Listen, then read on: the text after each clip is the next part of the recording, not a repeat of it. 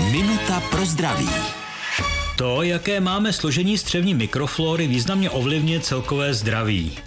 Můžeme ale nějak ovlivnit, jaké tam máme prostředí? Samozřejmě můžeme. V prvé řadě tím, jak se stravujeme, ve druhé řadě užitím probiotik.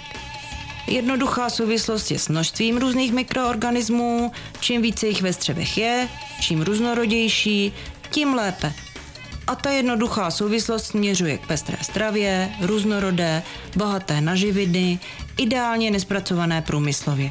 Z konkrétních potravin bát na dostatek vlákniny, zeleniny a úplně super jsou fermentované potraviny, kysané zelí, zakysané mléčné výrobky.